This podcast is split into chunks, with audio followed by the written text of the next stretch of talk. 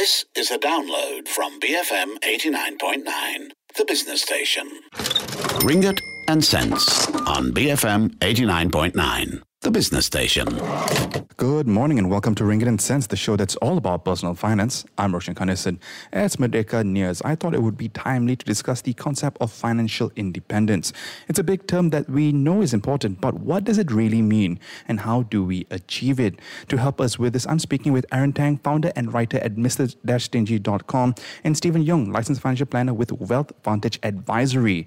Uh, Aaron, Stephen, thank you so much for your time today, uh, and thanks for joining me on the show. Hey, Roshan. Thanks for having me. Hey, Roshan. Good to be here. Aaron, let's start this with you. What is financial freedom or independence to you? What does it mean? For me, financial independence is about having enough. It's about that feeling of security, both financially and also mentally. In actual practical terms, it's the ability to work on projects that you're really interested in, good people you admire, and the ability to say no. Fantastic. I love it. Uh, very apt, very simple to understand. Uh, but now I'll turn this question over to Stephen to give us a bit more of that financial planner perspective here, Stephen. Um, how do you, as a financial planner, when you talk to your clients, when you yourself, you know, you've written content before, uh, how do you define financial freedom or independence? Financial freedom really is it all starts really with a state of mind. And it really comes about knowing that you're actually in a state where you're financially stable all your needs are being taken care of you know most of your wants. And you just feel so blessed. You're, you're not lacking anything at all. And it's really something that i think every one of us can strive for and achieve. If you actually want to really differentiate a little bit technically with financial independence though you could say that that would be a stage above um, financial freedom, where it's not just your needs, it's basically all your wants. Everything is covered, not via your active income, for example, through your work, but purely through your passive income or your passive investments. So you're at the stage where technically, if you're working, if you choose to, you can fire your boss. you can go and go ahead and do whatever you want. You know, you can pursue all your goals, your desires, your dreams, your passions, even without being paid a single cent, because your passive income is more than enough to cover your expenses and to keep up with uh, rising costs. Right. So, Stephen, if I've got that right, you, you do see a slight difference between using the term financial freedom and financial independence. So, why is that? The key difference would be basically for financial freedom, it can be either from your active income through your work, it can be from your passive investments. But when we're talking about being totally financially independent, it means you're relying on no other external parties, no other sources of active income, but purely just living off the dividends and the returns that's coming in. Right, right. Thank you for that clarification. It, it makes a lot of sense now, and uh, I guess I see where you're coming from. There, right? It's the essence, the essence of independence uh, when we take a look at that. Um, Aaron, jumping back to you here, uh, when we talk about well, then financial freedom, right? If we're using that term right now, um, it sounds a lot like retirement. Uh, I guess from your perspective, do you see these two as the same thing, retirement and financial freedom? I don't. Um, I see that financial freedom gives you the option it gives you the ability to retire if you want. That that's something that steve mentioned right? Um, but the way i look at it it's an option that's very powerful but it doesn't mean that you have to stop working. Rather excuse me in, instead of stopping working perhaps you want to work on something that you're very passionate about. You want to start that business that you've been putting off for, for many many years so yeah, it's an option, but it's an option that does not need to be exercised, especially if you find the work that you really love. Okay, okay, I like that. Um, Stephen, jumping to you for the financial planner perspective here, um, what do you think is the difference between retirement and financial freedom? Is there a, is there a, I guess, a mathematical financial difference between the two? I think we need to really examine, you know, where retirement actually originates mm. from. Uh, retirement really is a well, relatively new new concept, you know, uh, in the late 18th, early 19th century, where basically they needed a way, basically with um, the industrial revolution and all that. So um, they couldn't afford to have people working their entire lives. So even if you look at the roots of the, the word, actually, it, the term retirement actually comes from the French word retire, which means to withdraw. So you're actually talking about a withdrawal from work, a withdrawal from the rat race. But this wasn't always true. People used to work until basically they couldn't. And kind of echoing what Aaron was saying as well, that not everyone wants to retire. In fact, if you've seen people who have just retired, it can be a little bit draggy. You're not sure, you know, uh, how to feel your your time. Your health may even decline, or your mental faculties. So it's really about financial independence. Is giving you that freedom that people who really love what they're doing, they actually don't retire. They actually work the longest, even post so-called retirement, or you know, in today's modern terms, some might call it semi-retirement. So it's really doing what you love for as long as you want to be able to do it without worrying about the financial aspects of it. Uh, fascinating stuff there, Stephen. And uh, I think it's really important that, that one point you started uh, you started with, right? That in the scale of human history, retirement is a relatively new concept. And uh, back, I, I, did an episode here with Rajan Devadasan a few months back, and uh, talking about whether retirement was realistic. And uh, from then, I remember the, from the research, it was essentially started back in 1889 by German Chancellor Otto von Bismarck, who invented the idea. And as is basically what you were saying, right? They needed to get people out of the workforce because back then you would work until you, well, until you died or something like that. But the difference is that back then the average lifespan was 43 years old as opposed to the 70 plus that it is today. Uh, but again, if you want to check that episode out, you can find it on the BFM app or wherever you get your podcasts. I just want to follow that up, uh, Stephen, because with that, um, the concept of whether retirement or financial freedom or independence, uh, whether it's realistic, comes to mind. Because you know, I think I saw uh, data recently. Was it last month? Because of the pandemic, we've seen uh, average wages come down. There's also been this stagnation and over the last few years. People are concerned with this dichotomy, but I guess in general, when you speak to your your clients and uh, from your own uh, observations and stuff like that, how how do we achieve financial freedom? That's the, essentially the big question here. Do you have some steps that you can walk us through? Sure. So I would actually define, you know, heading towards uh, financial freedom or financial independence as actually a two-stage process. So the first is when your passive income, that means through your investments, you know, whether it's rental properties, dividends, stocks, etc., is able to cover 100% of your expenses. So let's say if your expenses is 5,000 ringgit a month, then your passive income covering 5,000 ringgit a month as well. And the second stage of that is when your passive income can cover 200% or twice your amount of expenses. So if your expenses is 5,000 ringgit a month, then if your passive income can generate you 10,000 ringgit a month, then hey, you have actually reached financial independence. But it is very true what you were saying, Roshan, how the state of finances is really for many Malaysians. Um, we're increasingly seeing uh, polarity uh, on our side as financial planners. There are those who are doing very well, the industries are doing well, they have a lot of money to invest. But on the other end, we have those who have lost jobs, have uh, pay cuts, have income loss, and they're really actually uh, struggling. But the thing is that you know if it's actually just you know for a couple of years, you know it doesn't really mean that it's the end of the world. Yep, you may need to tighten your belts but it actually will not set you back from your overall long-term plan. Of course, you need to make those adjustments. Uh, so if you actually would put it down to basically just four steps on how you actually would reach financial freedom, you'll be basically looking at, you know, what are your ways of increasing income, whether it's getting that promotion or other sorts of uh, side income, side hustles, passive income from investments. It's about managing your expenses. You know, go ahead, cover all your needs, definitely some of your wants, but you know, don't buy random stuff online just because it's so easy to shop online or buy now, pay later. Avoid making major financial mistakes that would set you back tremendously. And lastly, of course, is you know have a plan for your investments. Look at the rate of return. How can you optimize and just grow your wealth over the long term. Yeah, and um, after this episode, if there, if you want to learn more about retirement, the steps involved, I will link some of the episodes in the uh, show notes uh, because I had a few good episodes with, uh, well, Idham Idris at Wealth Vantage Advisory about the five steps to jumpstart your retirement planning. Also, Rajan Devadasan, CEO of RD Wealth Creation, uh, we talked about how retirement needs a little bit of risk in order to achieve it. So check out those episodes on the BFM app or the B- or BFM.my or wherever you listen to podcasts.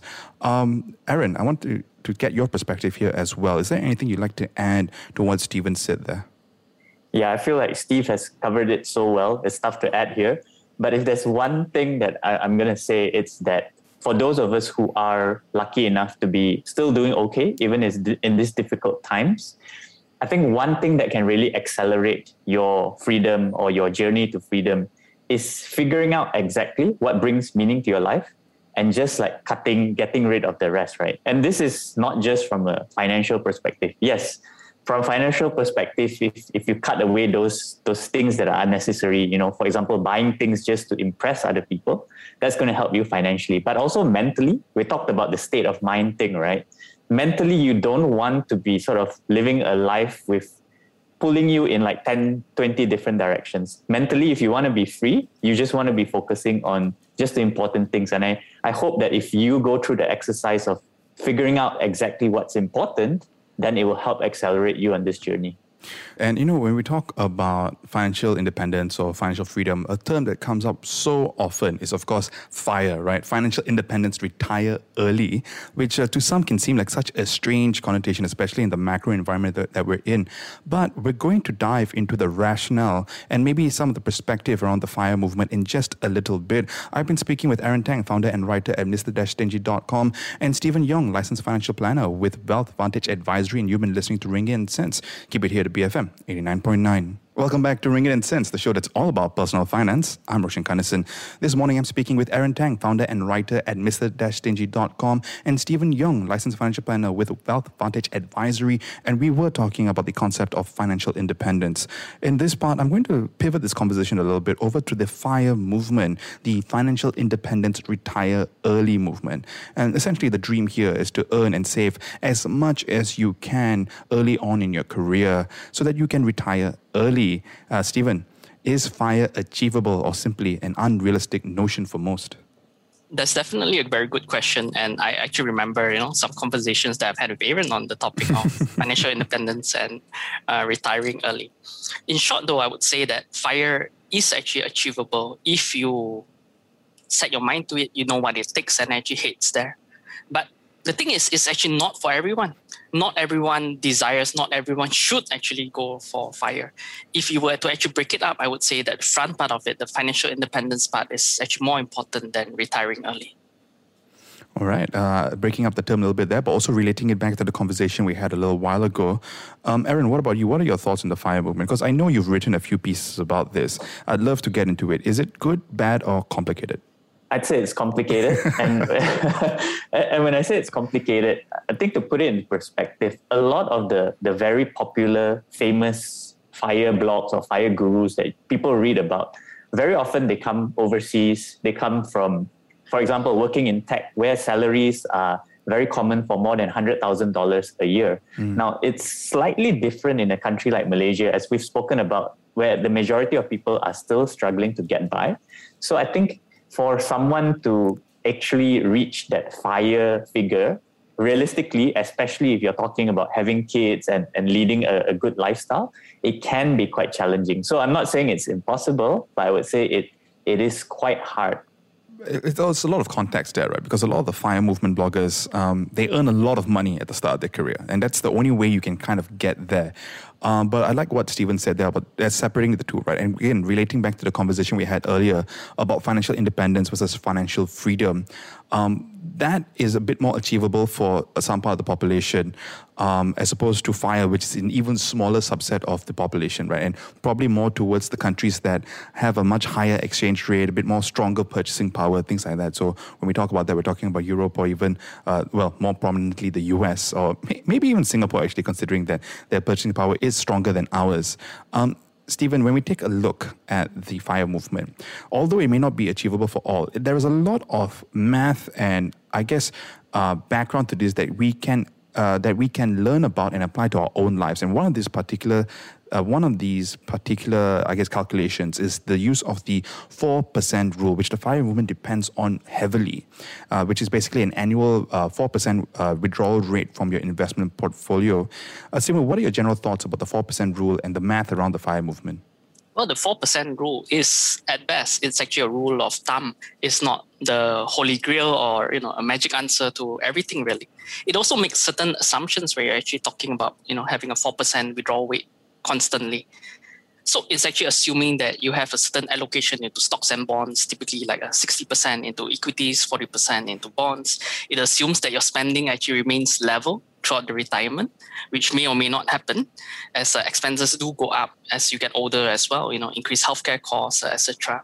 It's also assuming that your investment returns are actually returning at least 4% above the prevailing inflation rate and it's also planning out for a shorter lifespan of just 25 years just because you know when this theory originally came up people just live shorter lives.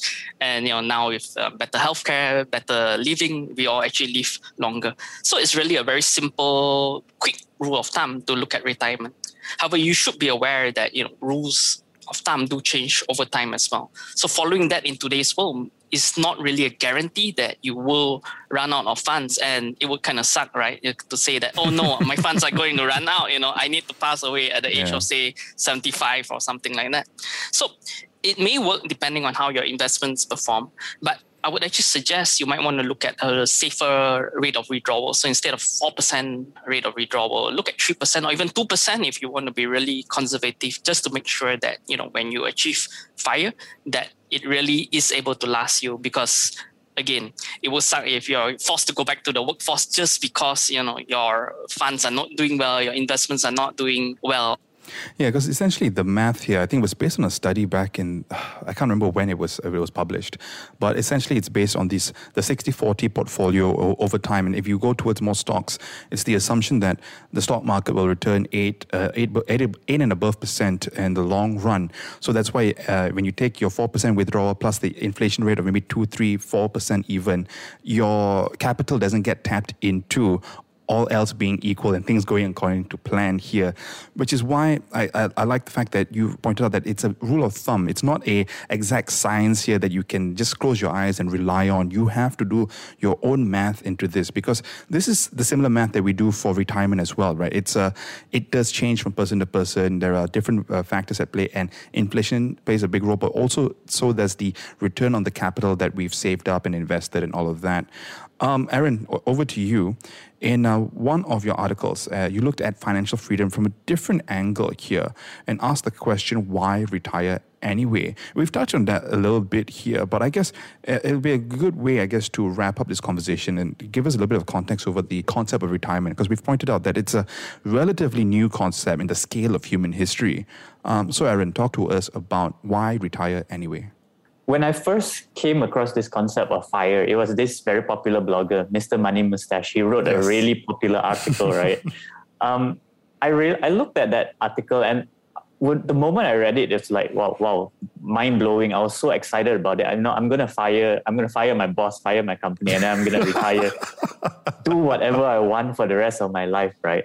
But I realized that actually where that came from was probably at that point of time in life, I was actually feeling quite demotivated mm. uh, about my job, uh, about my work. I, I wasn't really that interested in it.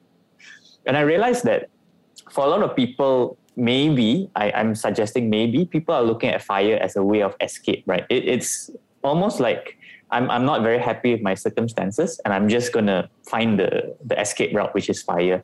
Whereas I believe that actually, if you are able to find a, a job that, if you don't love it, at least you like it, you know, you have colleagues that you, you respect, uh, you, you believe in, in what the company stands for, then you may not actually find the concept of retirement so juicy or so lucrative. And I would say that statistically, I believe at least that to get to the very comfortable fire is actually going to be harder than actually finding work that you actually enjoy. So if I were to to sort of hedge my bets and and ask what is more achievable for most people is probably to try and find that work that you enjoy. Uh, the, the concept of ikigai, right? Something that you love, you're good at, uh, the world needs, and hopefully, of course, pays as well. Uh, Aaron, if only, if only that was uh, as. Uh, I mean, that's those are the kind of ideal goals that we have, but there is a middle ground in between. But I also like what you talked about. Uh, the whole concept of fire may be harder to achieve than actually finding work that you find meaningful and something that you can do for the long term and things like that.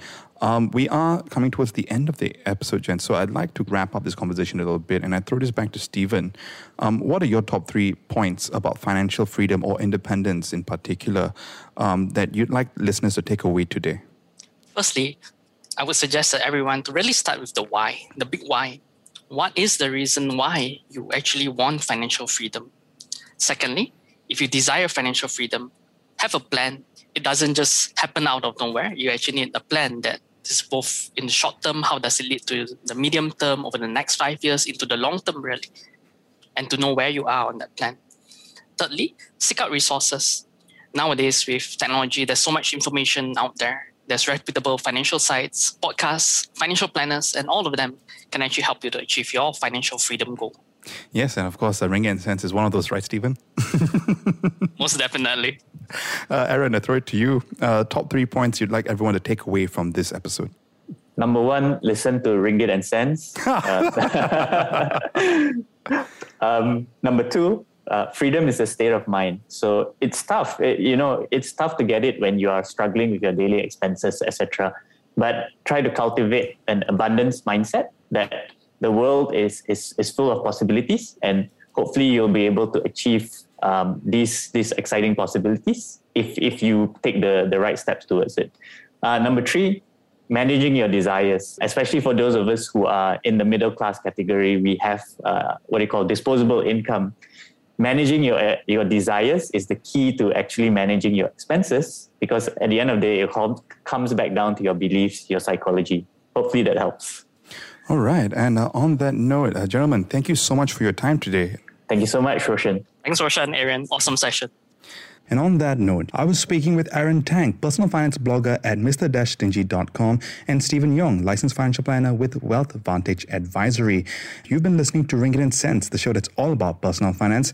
For the last time, I'm Roshan Kanesan for BFM 89.9. Ringgit and Cents on BFM 89.9, the business station. Thank you for listening to this podcast. To find more great interviews, go to bfm.my or find us on iTunes. BFM 89.9, the business station.